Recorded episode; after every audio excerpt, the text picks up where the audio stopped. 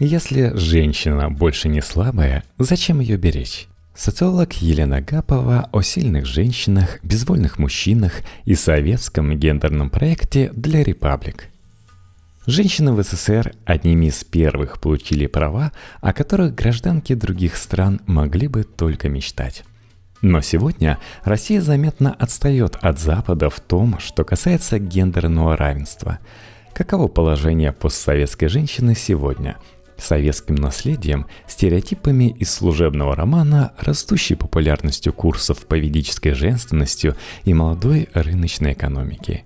Анастасия Красильникова из «Репаблик» поговорила с Еленой Гаповой, профессором кафедры социологии Университета Западного Мичигана о том, как повлиял на российских женщин советский гендерный проект – Откуда берется их сопротивление феминизму и в каких отношениях с ними находятся государства? Как гендерный проект СССР сказался на нынешнем положении постсоветских женщин? Это был очень эффективный проект и для своего времени радикально феминистский. Он дал высокую женскую занятость, причем в тех профессиях, где женщин было мало – это показатель модернизации, который все развитые страны приводят в доказательство продвижения на пути к гендерному равенству. Только у них это произошло позже и в других условиях, часто с использованием труда бедных цветных женщин для того, чтобы образованные могли делать карьеру.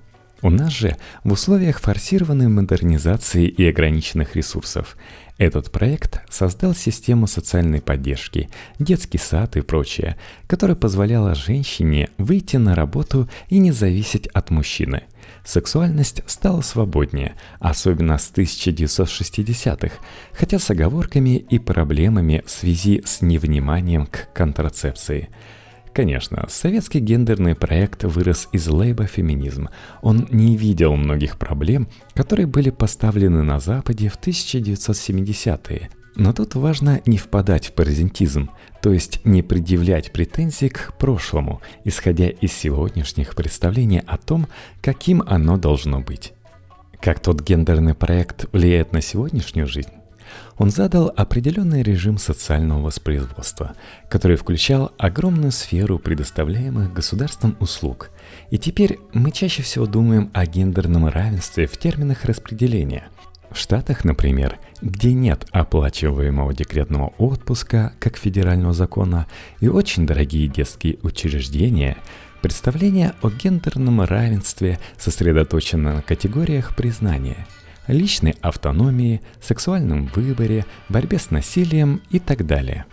Есть довольно распространенная точка зрения, что советские женщины наелись феминизма при СССР и теперь хотят мужа, а решать ничего не хотят. Насколько это близко к истине? Они бытовых проблем наелись в то время и хотели бы жить лучше, но совершенно не хотели бы отдать то, к чему привыкли – образование, профессиональную занятость, дающую автономию и так далее. Конечно, в контексте постсоветских перемен экономического неравенства возник буржуазный идеал – семья с мужчиной-добытчиком и женой-домохозяйкой. Феномен для нас непривычный, в отличие от Запада, где эта модель была всегда – но по экономическим причинам такая форма семьи осуществима только для части населения России, да и жить таким образом хотят далеко не все женщины и мужчины. Хотя постсоветская публичная сфера стала очень сексистской, демодернизация невозможна в широких масштабах. Поэтому я сериал «Рассказ служанки» не смотрю.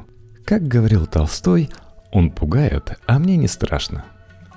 Откуда стереотип о постсоветской женщине со скалкой в руке и ленивом муже-алкоголике, которого притесняет теща?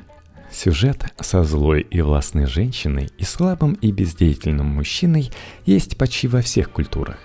Как-то в утренней программе Good Morning America, которая идет на канале ABC, был сюжет, где зоолог рассказывал о львиной семье. Львица приносит самцу добычу, кормит его – и ведущая программы, известная журналистка Дайан Сойер, замечает «What's new?»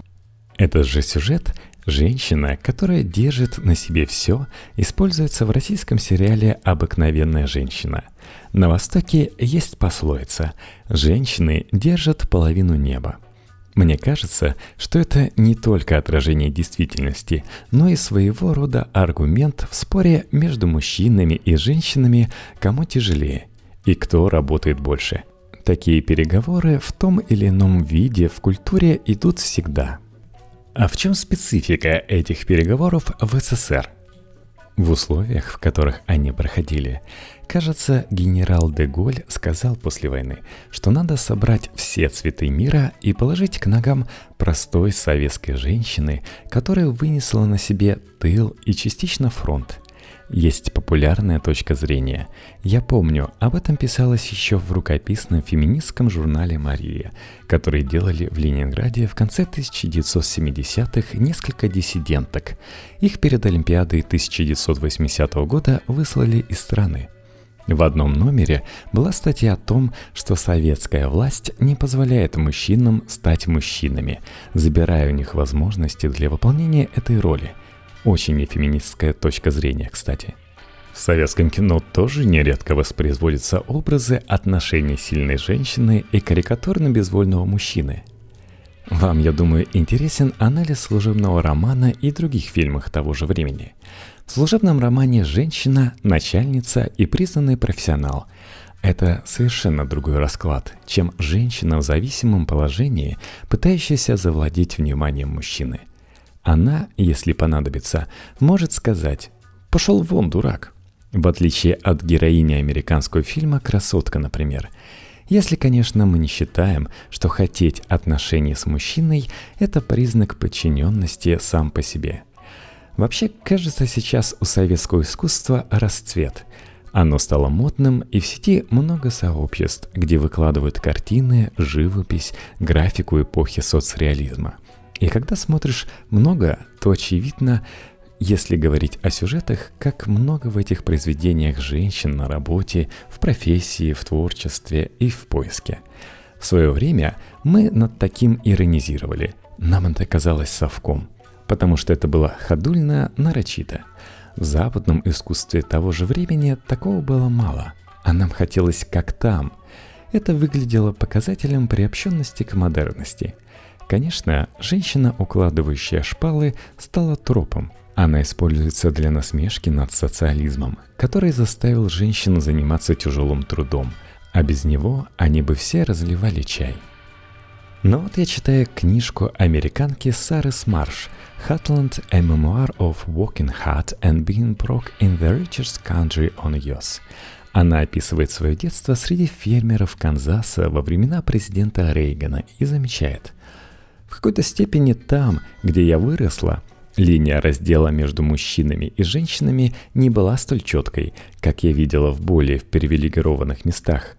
Женщины, что растили меня, водили трактора, поварничали в столовых, подавали в ресторанах, укладывали сено, работали на сборочных конвейерах, ухаживали за стариками, были ночными санитарками в больницах маленьких городков, двигали ящики на складах. Это современное свидетельство из самой богатой страны мира и очень важное. Женщины, занятые тяжелым трудом, были всегда и есть сейчас, хотя развитие технологий постепенно решает и этот вопрос. Еще есть мнение, что в СССР равенство было достигнуто, и современный феминизм российской женщине не нужен. Это как бы перегиб. Мне кажется, такого мнения нет. Скорее говорят о том, что многое было достигнуто – вы видите, как много стали говорить о домашнем насилии. Это связано не только с тем, что сказать об этом теперь можно, но и с тем, что женщины стали уязвимее. Они чаще оказываются в ситуации, когда насилие или домогательство возможны, а женщина перед ними беззащитна. При социализме начальник мог, конечно, приставать, хотя это было редко, и главное, предприятие ему не принадлежало. И там был местком, партком, как бы к ним ни относились. А сейчас бизнес частный, и владелец ищет секретаршу с интимом совершенно открыто. СССР закончился 30 лет назад и не несет ответственности за все, что происходит сейчас. У нас мизерные зарплаты, от низкой производительности труда и высокого экономического неравенства, то есть от того, как средства распределяются в условиях рыночно-сословного общества и безумие в рекламе и на ТВ, которая женщину суперсексуализирует и объективирует. Все эти «тёлка дала» в рекламе молока – это не из СССР. Это из прекрасного нового рынка с рыночной экономикой, открытыми границами, раскрепощенной сексуальностью, свободой слова и всем остальным, о чем мы когда-то мечтали. И такие слоганы изобретают не только бородатые люди с горящим взором, призывающие отказаться от медицины, так как мы все равно умрем – но и вполне себе урбанизированные либералы. Многие с хорошими лицами. Они таким способом утверждают свою мужественность как властную позицию, хотя часто не понимают, что делают именно это. При этом многие женщины, как будто из внутренней мизогинии, еще и кидаются защищать свою позицию в этом символическом порядке. Вы употребили слово «мизогиния», зная, что оно популярное в молодежной среде – я его не использую, потому что оно ничего не объясняет.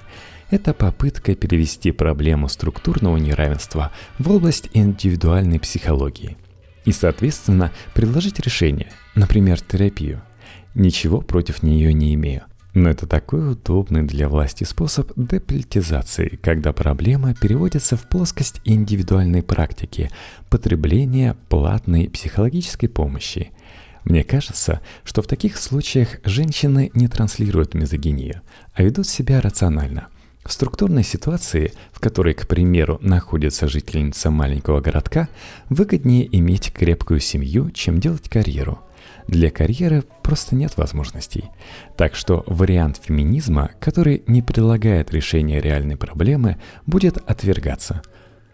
Как российское государство относится к своим гражданкам сегодня – при социализме это были отношения заботы, но протекционизм ограничивает автономию. Есть мнение, что советские женщины не были зависимы от мужчины, но были зависимы от государства. Сейчас в этих отношениях появился еще один элемент – рынок. Хотя Симон Кордонский считает, что у нас его нет, но воспользуемся этим словом. При этом в мире происходит как называет это политический философ Нэнси Фрейзер, кризис социального воспроизводства или заботы – кризис of care. Социальное воспроизводство – это рождение и выращивание нового поколения, уход за стариками и больными, ведение домашних дел, поддержание неформальных связей между людьми. Без него общество не может существовать. Как правило, эта работа включает эмоциональный труд, а выполняет ее женщины – Шурочка в служебном романе занята именно социальным воспроизводством. Если в детском саду происходит утренник, три притопа в костюме зайца, то в зале должна быть аплодирующая публика. Голый капитализм эту деятельность не видит. Если товар не продан, разъясняет Маркс, он как бы не существует, а эта деятельность происходит вне рынка, хотя рынок без нее невозможен. Для нас это новая ситуация, так как прежняя система социального обеспечения была рассчитана на социализм, то есть административное распределение. С приходом рынка поначалу в жестком неолиберальном варианте забота была делегирована в частную сферу, в семью. Но те, кто эту работу выполняет, не находятся в равных условиях для участия в рынке труда. Поэтому среди получателей государственных пособий так много женщин – они выполняют огромную часть неоплачиваемой работы по социальному воспроизводству. Но рынок труда за несколько десятилетий кардинально изменился. Упала доля устойчивого индустриального труда. Он отослан в третьи страны. Зато выросла информационная сфера и услуги, а это часто прекарная, неустойчивая занятость. Временная работа, контрактная система, отсутствие больничных, пенсий и жесткая конкуренция – Женщина может быть успешной в этой системе, но только если будет играть наравне с мужчинами. И если в этом контексте смотреть на Child Free, очевидно, что такой выбор становится способом существования на рынке труда на равных. Но такое решение не предполагает воспроизводство. Именно об этом социальном кризисе говорил Фрейзер. В России в государственном секторе работает много женщин. Их туда берут, и они туда идут – это не очень хорошо оплачиваемая, но устойчивая занятость с определенными гарантиями. Такие работники – люди зависимые. Учительницы, особенно в провинции, некуда уйти из школы, и государство это использует. Я недавно читала исследование политолога Натальи Фурат. Она, изучая данные по Сибири, заметила, что в регионах, где больше учителей, в течение нескольких выборных циклов воспроизводятся цифры поддержки нужных власти кандидатов. Люди, в частности женщины, занятые в государственном секторе, становятся инструментами системы, если государство не находится под контролем гражданского общества. Не является ли настойчивая риторическая поддержка материнства со стороны государства закреплением за женщиной только роли матери? То есть не нужно поддерживать репродукцию. Пусть как хочет, так и крутится. Или пусть не рожает – если общество хочет продолжаться, поддержка репродукции необходима, но поддерживать надо и другие роли женщин, и родительскую роль мужчин тоже. В советское время, кстати, отпуск по уходу за ребенком мог взять отец и вообще любой член семьи, хоть бабушка с дедушкой. Это не значит, что мужчины массово это делали, но такая идея родилась из представления о паритете. На Западе, особенно в Штатах, материнство в большей степени было частным делом – Работодателю не важно, как вы эту проблему решаете, если вы пройдете по Манхэттену, то увидите много цветных молодых женщин с колясками, в которых сидят белые дети. Это няни, то есть тот инструмент, который в значительной степени обеспечивает профессиональным женщинам возможность сделать карьеру. Но, собственно, поэтому в Америке освобожденные от роли нянечки граждане часто и считают, что children are fun – в России, как я понимаю, с распадом социализма в больших городах работу заботы стали часто выполнять мигрантки из Центральной Азии. Но чтобы были такие няни, должна быть система экономического неравенства, причем не только внутри страны, но и международная. Нужна категория женщин, здесь почти нет мужчин, которых можно нанять за те деньги, которые вы можете заплатить. Эти женщины при этом часто оставляют собственных детей на родине – при этом сами российские женщины до сих пор иногда становятся сожженными по почте Mail Order Bright для мужчин из развитых стран. Мне кажется, что пик этого явления пришелся на 1990-е годы. Экономическая ситуация была более тяжелой, и многие женщины искали возможность выхода из нее. Сексуальность исторически была предметом обмена, женская в большей степени, чем мужская, по понятным причинам – эти обмены существовали в разных формах, в том числе межнациональных. Женщины угнетенных поверженных народов присваивались мужчинами-победителями, практически или символически. В средние века на Кавказе, кажется, один из завоевателей приказал, чтобы все женщины подрезали себе связку на левой ноге.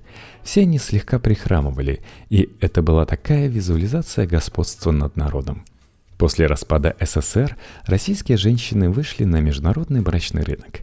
А так как постсоциалистические страны были проигравшими, девушкам приписывались определенные качества, часто эротические. В то же время женщин, которые стремятся замуж за иностранцев, российские мужчины очень осуждают. Достаточно вспомнить волну шейминга во время Мундиаля. Их вообще постоянно осуждают. Культура виктим-блейминга в России очень сильна – в рамках продолжающейся сексуальной революции идет пересмотр понятия «мужчина» и «женщина» и связанных с ними поведенческих практик. Когда-то женщина была защищена патриархатом. Это не значит, что патриархат женщину не бил или не насиловал, но открыто он это делал с женщинами в уязвимой позиции – проститутками, например, или крестьянками, которых барин пользовал. Но благородную женщину тот же барин должен был защищать и беречь.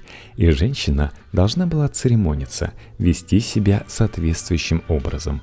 В «Войне и мире», когда княжна Марья остается в имении с умершим отцом, кругом отступающая армия, много мужчин с оружием, оказавшийся там Николай Ростов ее спасает, вывозит. Это идеальный вариант патриархальной защиты – но сегодня женщина может вести себя как угодно. Социально приемлемо, что она открывает любые части тела, пьет, работает и зарабатывает. Но если она больше не слабая, почему ее надо беречь? На Западе, когда поведение женщин массово изменилось, патриархальная защита ушла. Но возник феминизм второй волны. Он выработал представление о насилии против женщин как знаки отсталости. Женщину нельзя трогать, не потому, что она слабая, а потому, что это проявление осуждаемых обществом патриархальных отношений. Для мужчины престижно не быть патриархатным. Это знак принадлежности к авангардной продвинутой группе, к новой демократической элите.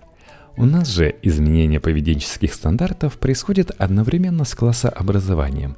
Быть мужчиной часто означает чем-то владеть, в том числе женщинами, особенно если больше нечем. Иными словами, старый механизм сдерживания ушел, а новый только вырабатывается –